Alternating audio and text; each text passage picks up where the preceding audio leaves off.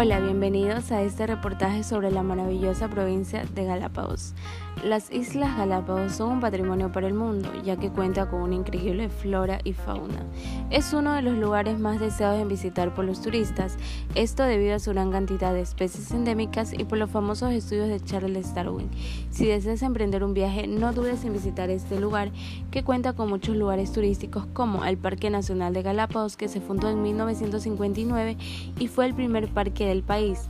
La isla Seymour Norte. En esta isla encuentras una gran población de piquero de patas azules y gaviotas de cola bifurcada.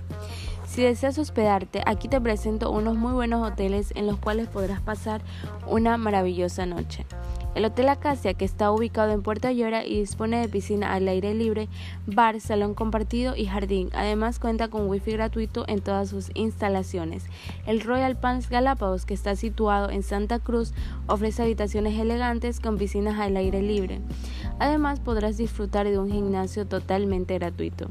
En Galápagos también encuentras una gran variedad de platos típicos, entre ellos está el arroz marinero, el bacalao con papas, el bolón de verde y los mariscos. Galápagos es una provincia que al visitarla nunca la podrás olvidar. Por eso te invito a conocerla, quedarás fascinado con toda su naturaleza y querrás volver a este encanto de isla.